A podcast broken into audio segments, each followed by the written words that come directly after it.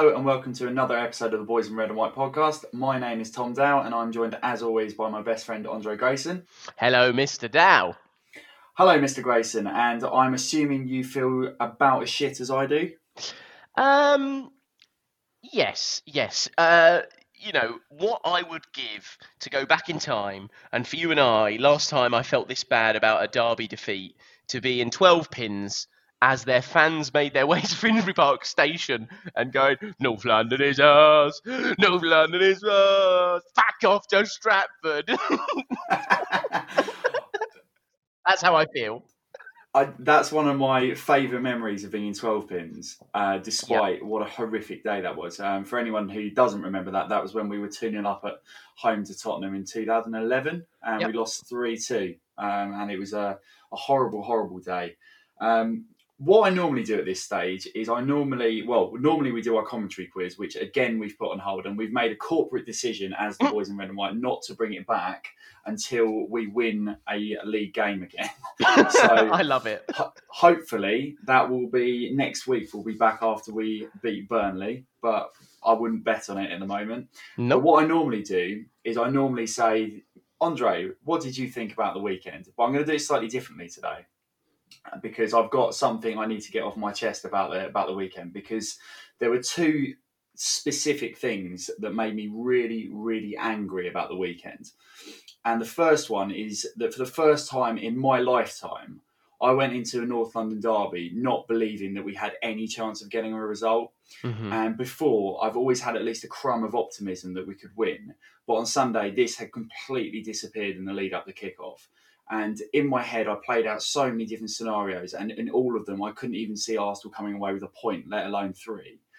And my feeling at full time was not anger, which I normally feel when we lose to them. It was just a, a, a, real sense of being fed up, and I found that really, really depressing. That I didn't feel that that anger and that that utter disgust that we lost to that lot down the road and it was just a, a real a real sense of meh, and I hated that. And the second thing that really frustrated me is that as a club at the moment, we supposedly have a master tactician as our manager. That's what he's put, sort of been revered as um, within world football over the last few months, um, certainly since his time working under Pep Guardiola. Yet he fell into the most obvious trap set by the biggest prick in world football. And I'm just going to talk about the game a little bit in this this sort of statement because the first goal, okay, it's a ridiculous strike, and sometimes in football you just have to hold your hands up and say, "There's nothing you can do about that." This for me was not one of those occasions, regardless how good the strike was, because we get caught on the counter attack very early on, which would have been Tottenham's game plan, and it had been their game plan for the game against Man City. It was their game plan against Chelsea, and we got caught into that within the first 15 minutes of the game. And the first thing that strikes me is Rob Holding has to come out of the defence to engage with Son, and by not doing so, he has given him a completely free shot at goal. Admittedly, it's from a long way out, and he's still an awful lot to do, but he is still giving him that opportunity. And whilst that's happening, I've got no idea what Bellerin's doing because he ends up falling over behind Rob Holding. so those that that, that individual section um, sort of got me really, really riled that Arteta was caught out that easily. And then if we move on to the second goal, um, I, have got a little bit of sympathy for um, for Arteta with this one because obviously what happened with Thomas Partey was the reason why that this goal happened. But even so, even factoring into if Thomas Partey was fully fit and running around and um, not trying to come off the pitch, that still would have left us in a 3v3 situation just minutes before half time, which I find uh, incredible in a game of that magnitude to be that naive and against a team like Tottenham who can counter uh, counter attack so well that we left ourselves in that situation. And the bit that I looked at earlier today is that when we lose the ball inside the Tottenham area, I think Aubameyang goes towards it, and then Aurier um, manages to get his foot in and, and, get the ball away we have four players that try and close Aurier down in a really, really lackluster attempt that, that doesn't look like they've got any idea about how to do a collective press. and it's a really simple ball to Lo Celso, and then all of a sudden we're we're four v two um, in defence, and then we look at the rest of the game, and we just relentlessly banged our heads against a brick wall without creating really much of note. And for a, a master tactician, as as I touted at the beginning, um, it was a complete and utter shambles. well, well, let me let me ask you this because Go. because last uh, last pod we said, well, it's a great excuse to go five at the back, okay, Yeah. and he's almost got a free pass to revert back to that. So why do you think he didn't? And I know you want to say, like everyone would want to say, I just have no idea, but like th- there must be a reason, mustn't there? Because I can't get my head around it either. I think a big part of it, I, I'd like to think a big part of it might have been the inclusion of, of Thomas Partey because I think when he signed, I think that that re- that showed a real shift in in sort of attitude of what Arteta wanted to do, and there might have been a bit of an overlap before that in terms of trying to tweak those tactics. But once we got a midfielder like Thomas Partey, it felt like there was a real opportunity to to go to that for, and I think that's what he's still trying to persist with. Um, but for a game of that magnitude, I, I I'm, I'm with you entirely. I don't understand why you wouldn't revert back to what was working in big games. Hmm. Um, and I think maybe the, the only thing kind of saving that is maybe he was using the Old Trafford game as a template, um, where obviously Thomas Partey was so effective in that. Um, but honestly, I don't know. I don't know. I'm I'm I'm at a loss for for words when it comes to Arsenal at the moment, and with the systems we're trying to play, I that that's where I'm really struggling. What what, what do you think about that? Firstly, I, I, no, I don't understand it. I think your point around the tactics at the start. Did you see Jamie Carragher pull this apart? I've not seen it. I've read a few quotes and I've seen I've seen a few little clips and things of him. Long, long story short, what he says, which is what we all felt, and I defy anyone who watched that game, no matter who you support, that must have gone, what are they doing? Because honestly, the one thing I thought we wouldn't do is overcommit because just don't, just don't, just take the nil nil. You know, I think everyone, if we drew that nil nil, I think everyone would have gone, okay, you know, we can. Oh, it's good that we can shut teams down. Or if he did bend that in from 30 yards, but he had two banks of four in front of him, whatever, you'd be like, well, what can you say? Cap, cap doffed, if you like. Yeah. But the fact that we played into their hands, not only was their tactics so obvious, but it's been obvious this season. I mean, if it was just Mourinho on his own, the, this was the point Carragher made, right? Is that if it was just Mourinho uh, and you'd only, you know, he hadn't done a sort of defensive um, counter-attacking play for years or whatever, it's still Mourinho. But all Spurs have done this season is play on the counter, and I, I, we played into their hands. I don't get it. It's it's it's it's, literal insanity. And the one thing about Arteta that was different, and the reason I asked you that question is the one thing he did that was different is he gave us a plan. The players talked about it, didn't they? They said, you know, he gives us a plan and he says this is going to happen, and, and it happens. You know, we don't always win, but whatever he says happens will happen. I mean, I could have told Mikel Arteta that we're going to get done on the counter. You need to be extremely close to Harry Kane, probably man mark him, and don't let Hector Bellerin overlap under any circumstances because their outball is to Son. The end. I just don't understand. It doesn't take much. Why wouldn't you try and button that up? Sure, if we're 1 0 down and you need to overcommit, that's fine.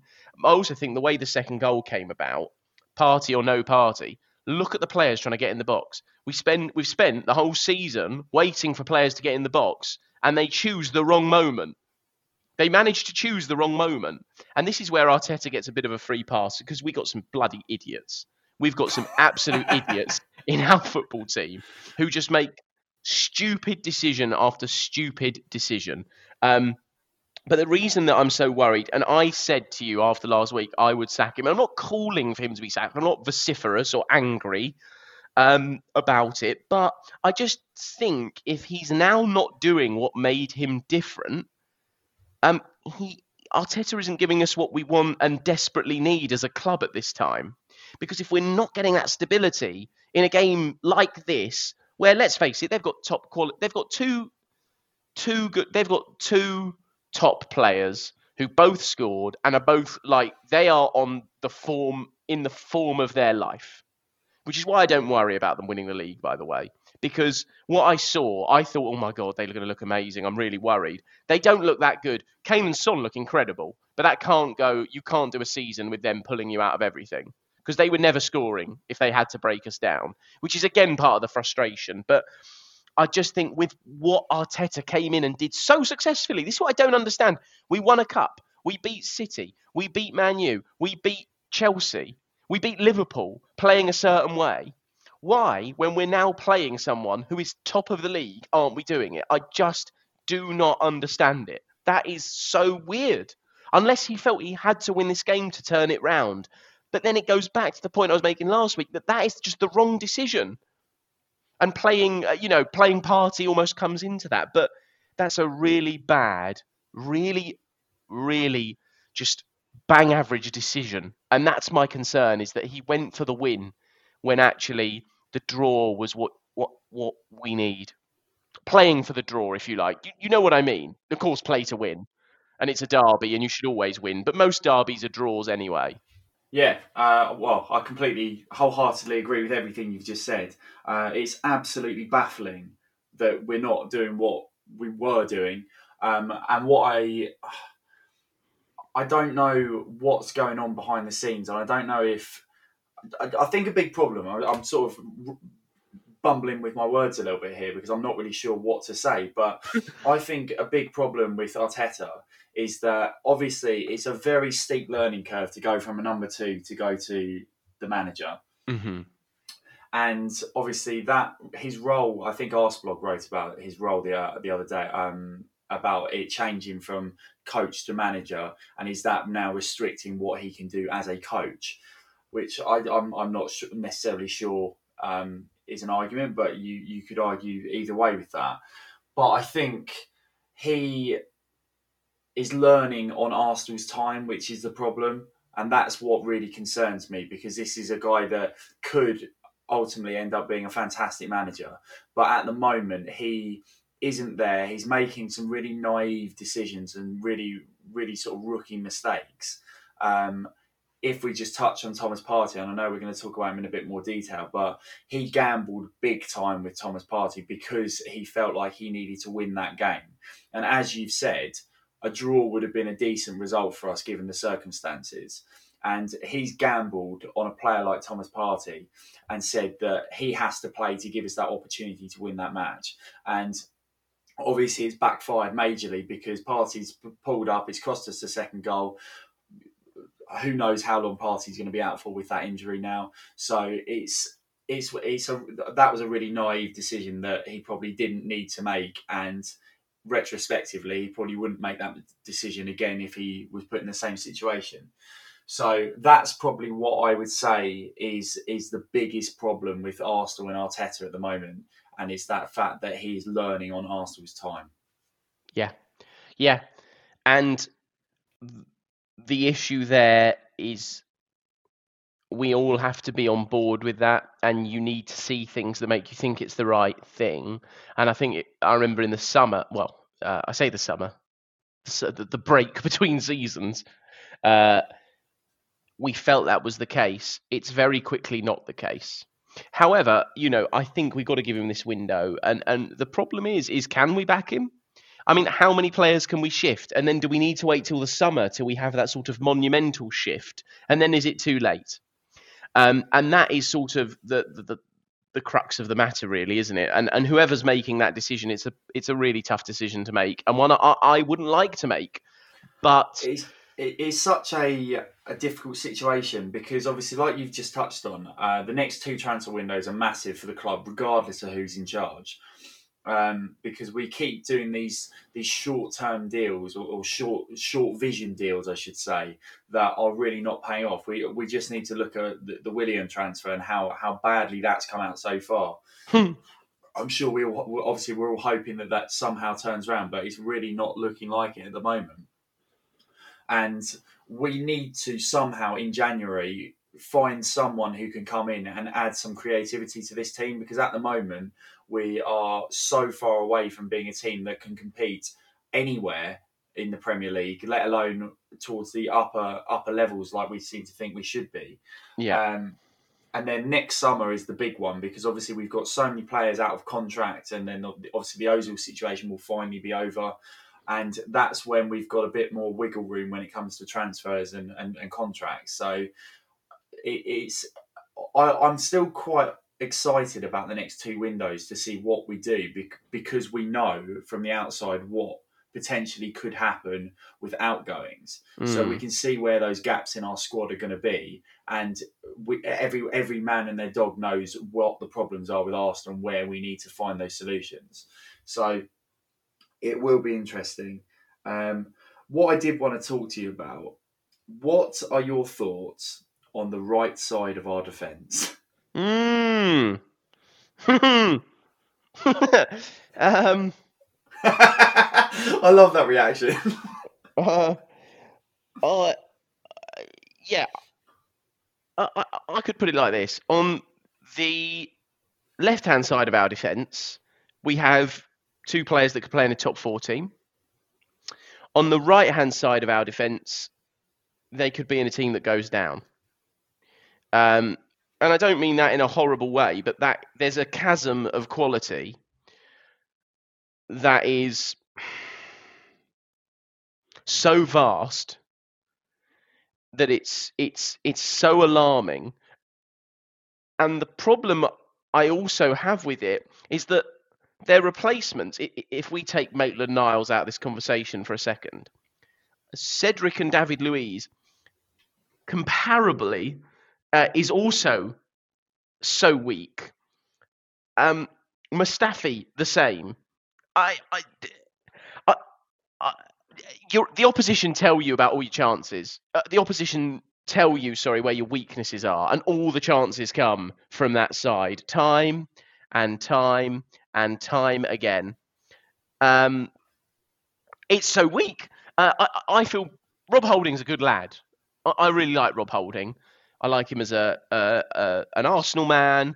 I like him as a player, but he is just not. Because I, I tell you what it is. It actually opens up a wider debate for me because I know how you feel about both these players, but the bigger debate is, you know, do we need players that take us where we need to go, right? And there's that, but there's also just sheer like we are a mid-table team now, and Rob Holding fits the bill perfectly. He does. Just, he does. He's a mid-table centre half. He's he's good. There's things that about him that are good, but he's not he's not top tier, and he's he's never going to be. And Bellerin now, I like Bellerin. He again Arsenal man, leader, but he he is not good enough. Um, and I think he's just getting exposed week after week, and it's hard to watch. I think we need, particularly if we're looking at that right right fullback position, we need someone who is more athletic than than Bellerin is showing, mm. and that's hmm. why I, I I really do think there's a case to be made to just give Maitland Niles a run there because obviously before when he played there there was those mistakes in there that, that kept happening under Unai Emery, but I think he's matured a lot as a footballer since that time, and I think he's earned another run. Was he certainly earned for me another run in the first team, let alone a run at right back. Um, so that's what I would be inclined to do. I've got a better idea, Tom. I've got a better Go idea. On. Just, just bear with me. Just bear with me. Bukayo Saka at right back. right. I need to. I need to address that because when I, I thought if we were going to create anything on on Sunday, it was going to be through Tierney or Saka down the left hand side, mm-hmm. and that looked like the only area that we were going to expose them from. Um, I agree. Having having said that, obviously we did create the Lacazette header and that near chance from the right hand side, so it kind of goes against what I said. But it did feel like our primary threat was with Saka, particularly in the attacking third, or Tierney arriving and, and delivering a crossing. And then for Arteta to make that change and put Saka to right back, I, I, I don't know what was the thinking with that. Um, and even now, I can't I can't figure out why he did that. Uh, maybe you can enlighten me. no, I can't really answer that. really. Um, I, I, I can't even understand it. I mean, did he want to try some in swinging left footed deliveries? Perhaps. Well, that's the only argument you could really make. Um, Had he not seen enough crosses go awry? He felt that he wanted some more crosses that were headed out by that slabby twat Eric Dier. I mean, what? I. It, it is. Inco- it's actually incompetence, really. Um, I mean, a lot was made of the crosses. I, I didn't feel like in the game. I don't know. I just felt like you may as well try that. it did feel like that, didn't it? It was pathetic. Yeah, chuck the, it in again. The other, the other thing that I noticed is that every time we put a cross in, whether we had two or three players in the box or whether it was just Aubameyang, the lack of movement in the box was frightening. Mm. They were, the ball would come in and there was no hustling to try and get on the end of the ball. It was just unless it's arriving on my head, like that perfect cross that Tierney put in for Aubameyang, uh, it felt like a case of just well, there's no point in even challenging for it. And I appreciate that in terms of the Tottenham defence and our attackers, they sort of were, uh, were taller and more aggressive in their in their heading, but we just didn't look like we could be bothered to even challenge. And I Mhm. just the way we were playing, it just it, it, you're crying out for a player like Olivier Giroud in there who would battle for it because in that situation you could understand why you'd be putting that many crosses into the box, and inevitably Giroud would get on the end of some of them. But with the players we've got, that system of trying to get the ball into the box with players who are not notorious for their heading ability, I, I don't understand that as a tactic. I really, really don't. No, no, it's it's illogical, and that's what I was saying. It's incompetent, and you know, for us to be wanting Giroud back, wow, that's all I can say. Yeah, Wow. Yeah. I, I agree with you, by the way. I, I like. I'm not saying that in terms of your your comment. I'm saying I agree. What I'd actually give to have Giroud back, wow. Yeah, it's uh, very very worrying. Um, okay, I think we've obviously we've we've probably exhausted uh, talking about the systems and obviously talking about the, the the failings of Sunday. Let's touch on Thomas Partey and the decision to rush him back. Uh, what were your thoughts before the game, Andrei?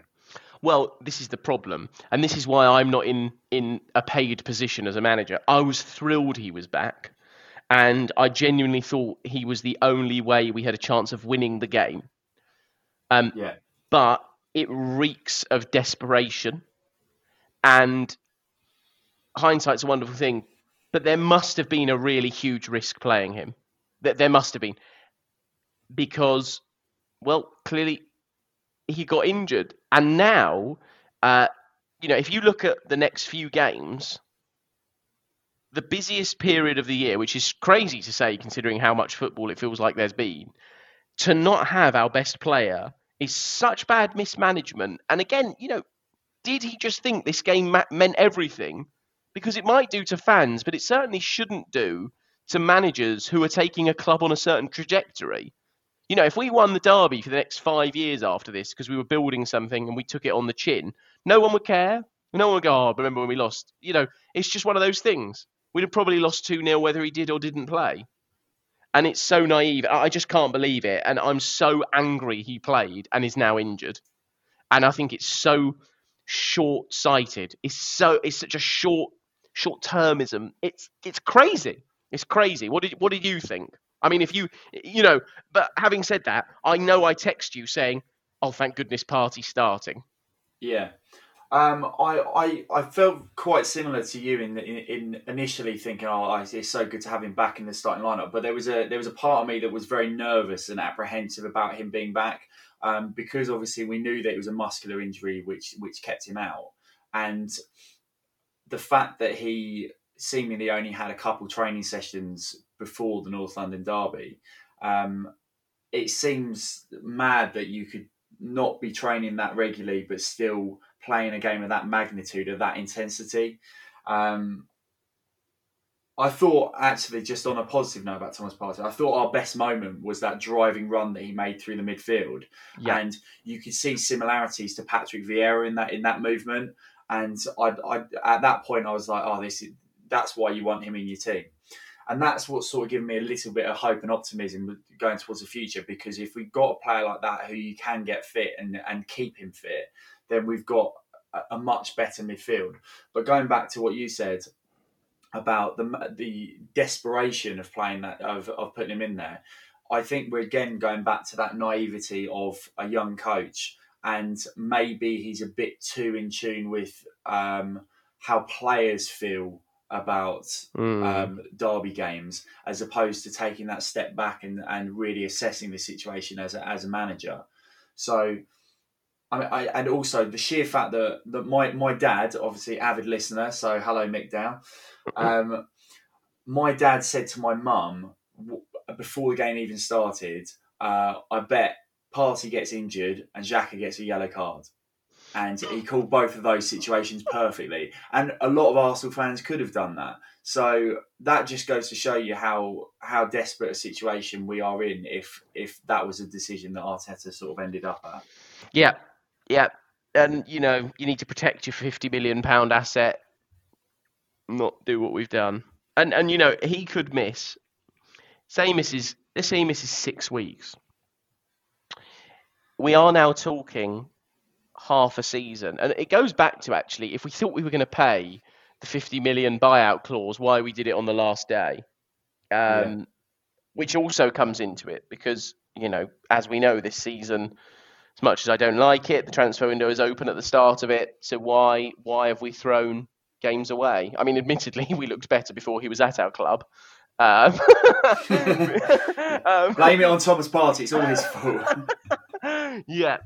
Uh, there's a song in there. Uh, it reminds well, me of the Iwobi song. know that song? Got out, not off the top of my head. I'm sure as soon as you say anything, I'm going well, to. you know, uh, blame it on the boogie. Oh yeah, yeah, yeah. Yeah, blame it on got Iwobi. Yeah, you got it. Yeah, I remember now. blame it on Iwobi. Blame it on the Partey. Um, yeah, it works. Um, God, yeah. Okay, well, we're looking into that a bit further. Obviously, we're, we're expecting him to miss a period of time, and as you say, muscular injuries so often it ends up being about six weeks. Um, our next five games are Burnley at home, Southampton at home, Everton away, Chelsea home, Brighton away. Mhm. So, what we'll do now is we'll have a look at those fixtures, and I'm going to ask you, Andrei, what you think we'll take from those five games. Mhm. So, do how do you want to do it? Do you want to do it game by game, or do you want to do it as a collective? game by game, game by game. Let's do it. Let's do it. Let's do it. Okay, Okay. so starting this this Sunday, which obviously we've got our favourite kickoff time on Sunday of uh, quarter past seven. So that should ruin both the weekend and next week. Uh, Burnley at home. What do you think? How do you think we get on? Burnley, Burnley at home. I, I think I've said I think this will break a record for the fewest number of shots, but I think we're going to get a penalty Ooh. and score it, and that will be the only shot of the game on target. that, that that's a really really specific prediction. Um, I think we'll beat Burnley. I honestly think we'll beat Burnley. And and I actually think, and I can't believe I'm going to say this, my big positive from Sunday was I did actually like how we attacked. And I don't know whether this was because they conceded everything, but I just think with Lacazette and Aubameyang on the pitch in a much more sensible shape, I, I've got a feeling we could score a goal. Yeah, I'm with you on that. I think I said uh, last week that I thought we would beat Burnley. So we're in agreement on that. So let's say three points potentially from the Burnley game. Yeah, That's exciting. I think on the that could be my only win. then on the Wednesday, we play Southampton at home, the away day specialists. Um, I think we'll lose. However, I wouldn't be surprised if we had a 95th minute equaliser that we don't deserve that no one celebrates in the ground. Okay, so I, are you going with uh, I one will. point t- or 0 I'm gonna. I'm gonna. I'm gonna say. I was. I was referring, of course, to that that famous uh, game where no one celebrated a 90th minute equaliser to save Emery for another week. Uh, and I think Yeah. we're going to draw two all again. I, I'm in agreement. I think we'll draw one all, but I do think we'll draw that game. Then on the Saturday, we've got a, a nice 5:30 kickoff uh, away at Goodison Park against Everton. Uh, what do you Yeah, think? we will we there? will lose that game. I'm completely in agreement on that. and and uh, whenever I think of Everton, I always think of that game where I think was it Phil Jagielka scored. We went to together where we Yeah. absolutely had to win to save our season, and we uh, gave Lost. one of our classic pitiful away performances. Um, was that the one where we went out in Liverpool the night before? Uh, yeah, and we every was song great. that came on, we turned into an Arsenal chant. Yeah, my favourite was, and you, you wouldn't you wouldn't do this now, was the Lacazette Aubameyang handshake with random Scousers. Yeah, so, some took it really well, and some really, really, really, Really, didn't. But can you imagine? We probably started spreading COVID at that point, it's all our fault. especially in Liverpool. Yeah, but oh, that was that was a hilarious night. That was really, really, really fun. I, oh, I I, miss miss away days so much. yeah, I I, I do. I really do. I, we need another. Uh, we need a away day as soon as possible with a stupid night out as well because that that was stupid. That really was. That really was. Um, didn't you also get when we went to a cafe the next day? Didn't you get some really weird breakfast? Yeah, I, I well, I thought it was a breakfast bap, but what I actually got was a full English in a sandwich. Um, and it, it wasn't nice. It was very dry. I, I think without beans as well. It was it was very unpleasant. It was uh won't won't be going back there. not that we'll remember which place we went to, but next time we're in Everton, we're not going back to that cafe. Have to say, have to say, I got a cracking parking spot that day, and we were out of there and on the motorway in record time, which is always what you look for. we pretty much ran out the ground as well. So- Excellent, but but yes, uh, just to confirm, we'll lose. Okay, so we've got three points against Burnley, one against Southampton, zero against Everton.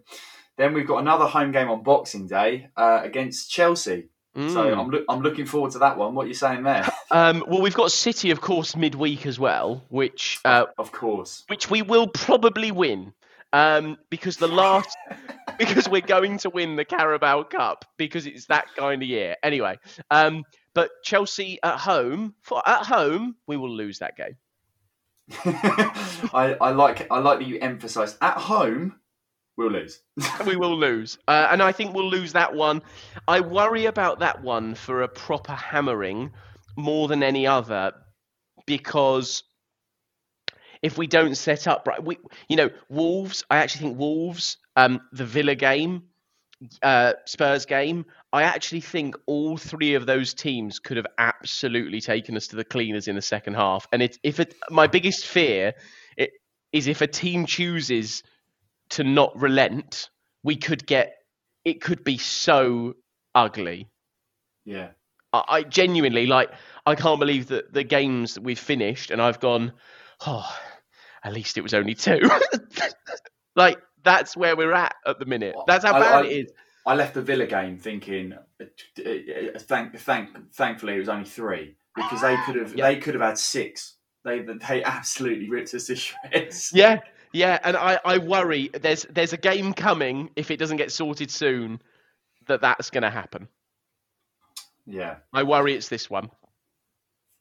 And then following Chelsea, we have Brighton Do, away. do you think we'll lose to Chelsea? Sorry. Oh, sorry. Yes, yes, of course I do. Brighton away. Well, if we get a penalty that's quite a way outside the box but is given in the box, like Southampton did yesterday, then we've got a chance of losing that 2 1.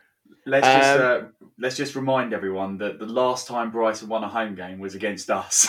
Ah, yes. Uh, but of course, so I can only see us drawing that fixture. I'm in agreement. I think we'll draw as well. So we reckon out of a possible 15 points, we're going to get five. Yeah. And What I don't want to do yet is look at what the teams below us have and what we'd predict for them. Oh, sorry, be a- sorry. I made a, a season, huge mistake there. I said five teams behind us. I did, of course, mean four. I mean, we couldn't. We couldn't, could we? Uh, no. I would actually like a season in the championship. I, I'm serious. I would love one. I, I what it what it would do is uh, for a season, it would make getting away tickets a lot easier. A hundred percent. I'd love it. I'd love it. We'd win most games. That'd be nice. Uh, I'm up for the playoffs. Forget going up automatically. We want the playoffs. we want the playoffs. I'll take shading sixth. Absolutely. A lot of ropey northern away games in there. We're not. We're not. We're not winning the league. God no. Um, no. I I mean, if we do genuinely get less than five points, um, I, I will actually start to be worried. yeah. and I, I think we've been quite reasonable in in saying that. I, I don't. I, now I'm thinking about it. I, I don't think we'll beat Burnley, but I've got to leave a win somewhere. I just I think we're going to really struggle to break them down. If they honestly, if they sit in two banks of four, we're not breaking them down, No. And But looking at looking at those five games, like obviously we've said a win against Burnley, it wouldn't shock anyone if we drew that game. Southampton at home, we both said we think we'll uh, we'll maybe get a point. Again, wouldn't be a shock if we lost that. Everton, Chelsea, obviously we expect to lose, and Brighton, we they- keep losing at fancy it. Brighton. yeah, We they'll keep- fancy their chances, and we like you say, we keep losing there. So it's it's very very worrying. The, this festive period could be not very jolly. No, but but the the only the only caveat to all of this is that if we win three of those five, we're in a European mix, yeah, and that's the hard thing. But um, there, there- we are starting already to run out of time where a run of three wins will do that. We're, we are falling that far behind. yeah. Um, yeah, I mean, when you put it like that, I mean, the thing is, I don't think I've ever looked at the league and gone, there are just no easy fixtures for us. I, honestly, I'm looking at that West Brom on the second, and I'm I'm just thinking that might be our next win, and we've got so many games in December, and that might be our next win. Because you even look at, you know, going a bit further, uh, after that we Palace at home, and you just worry. Honestly, every game, every game, you're like, I can see how we'll lose that. Uh, Yeah, the one I- game I- I up don't- Newcastle I at home, maybe I feel confident. Yeah, I don't think I've, like you, you just said, I don't think I've ever felt like that about Arsenal, where you don't, you look at every game, you think that's going to be a challenge, that's going to be difficult. Like there's so many games in the past that you've looked at and you thought, oh, we might huff and puff a little bit, but we'll, we'll definitely win that game. And Mm. most of the time, you do. Um, so, so, so yeah, it's uh, it's tough, and I think that kind of leads us on to um, the last thing I wanted to talk about, which is I think you brought it up yesterday when we were talking about the itinerary for this, and it's what would it take to feel good again about Arsenal Football Club? Yeah. I mean, genuinely, if we could try and compartmentalize this and say, look, winning games would make us feel better. But I suppose what do I? What, I- I was wondering about this, and I was like, if we beat Burnley, I'm hardly going to go and get on the lash that night. And even if we beat Southampton, I don't think I'll go. Oh, I'll just go. Oh, thank goodness, what a relief! We've actually won a couple of games. Okay, we're moving away from the drop zone. Win at Everton and beat City, right? But now we're now we're just getting stupid. We're not going to win four games in a row. It's just not going to happen. I think, and I think mid-table clubs must have felt like this for a while. You know what? For me, I think the only thing that will make me feel good again is genuinely is turning to youngsters and watching them because I could deal with some of the absolute stupidity on display if in centre midfield you had Joe Willock and Ainsley Maitland Niles. I, I genuinely could if Ainsley Maitland Niles and Joe Willock had run beyond the ball together at the same time to try and get us back into the game uh, at, at the weekend, I'd have been like, well, fair enough, but they'll never make that mistake again. Well, if they play for Arsenal, they'll make that mistake most weeks, but um, you know, they'll never make that mistake again. And I always felt that when we went to Project Youth, you saw things and you went, top teams don't do that, but they'll learn, and they did learn. and we had top players. And I want to see, I want to see Smith Rowe, Nelson, Willock, Maitland Niles, and I want to see us if we get a run of wins or string together good results. You know, like yeah, if we lose to Chelsea, fine. But if we're really competitive and lose like we did last season, you know, on the counter and don't get embarrassed and you know should have won, or if we go a bit further and we can put a run of games together, maybe beat Man U in the new year, you know, and if these youngsters start to come through, that would excite me the, and make me feel good again. And and probably Pepe running into Europa, bringing Europa form into the league because he is exciting, and we need that excitement. But I think that is the only thing that will make me feel as engaged as I should. Yeah, um, I think for me, the only thing that's really gonna gonna help at the moment because we know that we're going to be stuck with quite a lot of these players for certainly till the summer and uh, maybe beyond that. And I think going with a youthful approach would make me feel like there's something to look forward to and something to get excited about.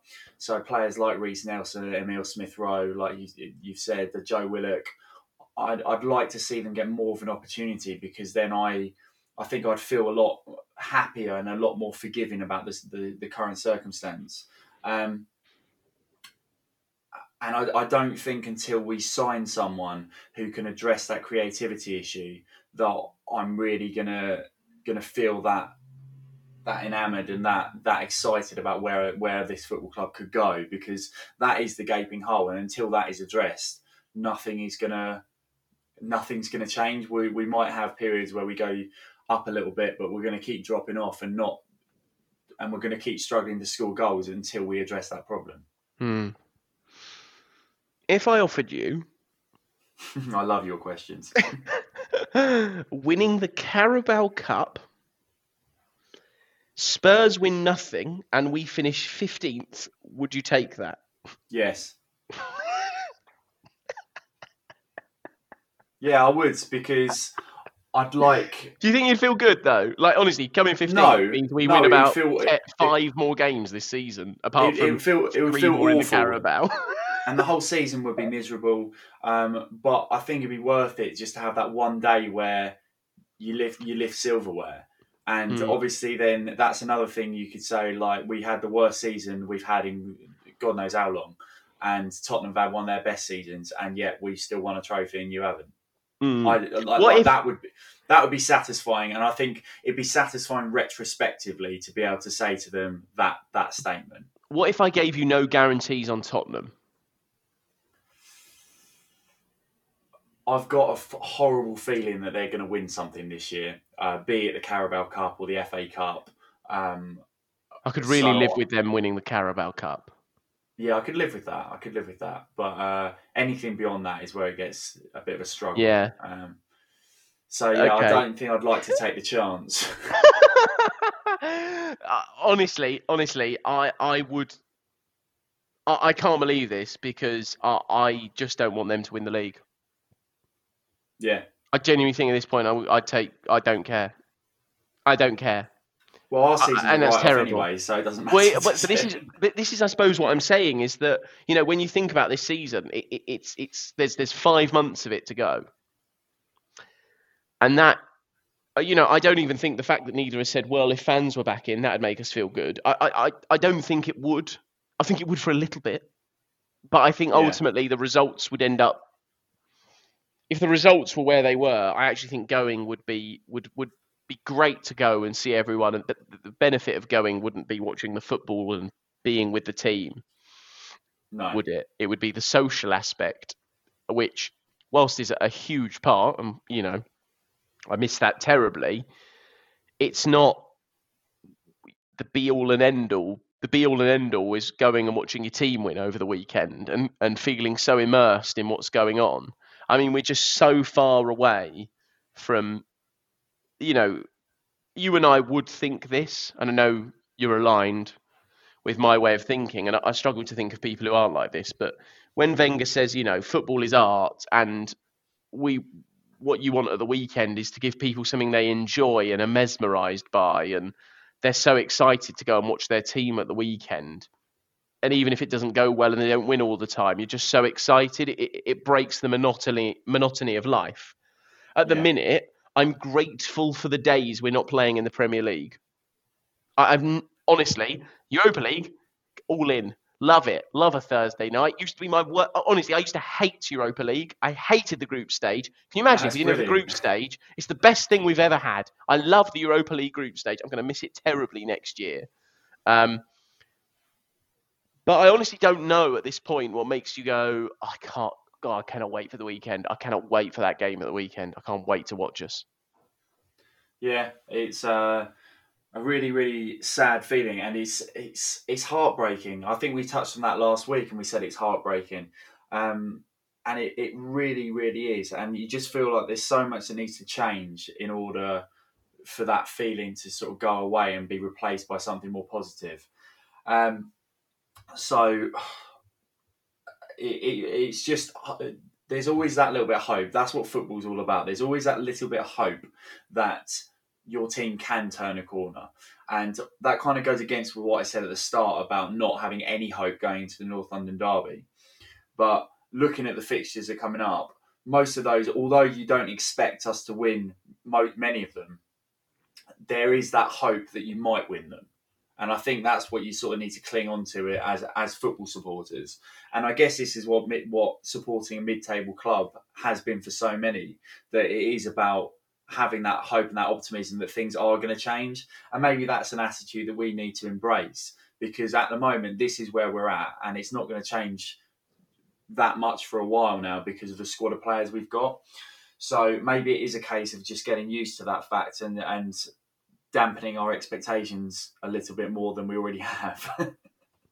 Yeah, yeah. I, I mean, I, as well, I think. Um, I, I, yeah, I don't know.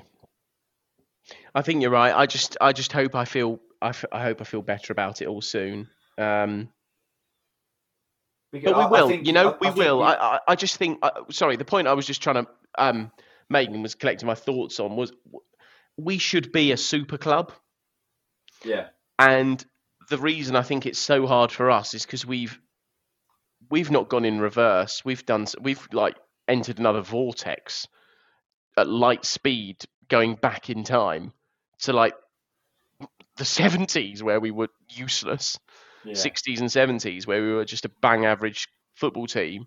We've gone so far into the future. And like I said last week, I think we've made so many wrong mistakes. And I think that's what's so hard is we have completely gone so far backwards that you now look at. I was looking at the top six today. The top six is um, Man U, Man City, Spurs, Chelsea, um, Liverpool, and Leicester.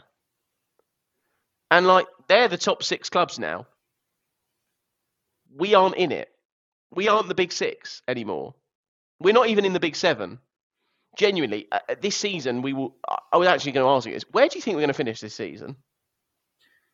Well, if things carry on, I think I think we're struggling to finish top half at the minute. yeah, I Um, think we're going to finish twelfth. yeah, Right. I think, and I think that'll be. We'll be happy with it by the end. That's genuinely how I feel, and I don't know what will happen if we get knocked out of the cups, Europa League. God knows. I mean, uh, either this or we become the luckiest club in the world. And I'll tell you the hope that's killing me is if we do start sorting it out, I do think we could win the Europa League. I do. I got a feeling we're going to end up in the Champions League with a squad that literally cannot do it, get stuck back in the Europa League, but somehow make our way through, bundle through. I just got a feeling. I got a feeling for it. It's been that bad. That summarizes it though, I think, really nicely because that is the hope of a football fan. That is Yeah. the optimism of a football fan that it doesn't matter how bad things things get, you always think there is some way out, some sort of solution. And I think that's a really lovely point to, to sort of end the podcast on because first it's optimistic, which most of this podcast has been fairly pessimistic. Um, but it also just demonstrates that lovely point that that is what football's about. It doesn't matter that we can't control what's going on at our football club. We still have our moods completely dictated by the results and by the outcomes. But we all have that inner belief that our football club's the best in the world and they will somehow come out on top in the end. So I think that's a really, really sort of lovely note to sort of end the podcast on. Um, thank you for your time as always, Andrei. It's been uh, a pleasure and cathartic as always. Certainly has. Thank you. Thank you, my friend. Thank you. Thank you. And thank you to everyone who's listened or subscribed to our podcast. If you'd like to see what we're up to on social media, you can find us on Twitter, Facebook, and Instagram um, by searching for the Boys in Red and White podcast. And we also have a website which is www.theboysinredandwhite.com, which I did actually update I saw a blog over the weekend. So I have Great been active and I will try and be a bit more active in the future as well. So if you'd like to read that, that would be really, really appreciated. appreciated. Um, thank you for all your time as always, and we'll be back with another podcast next week.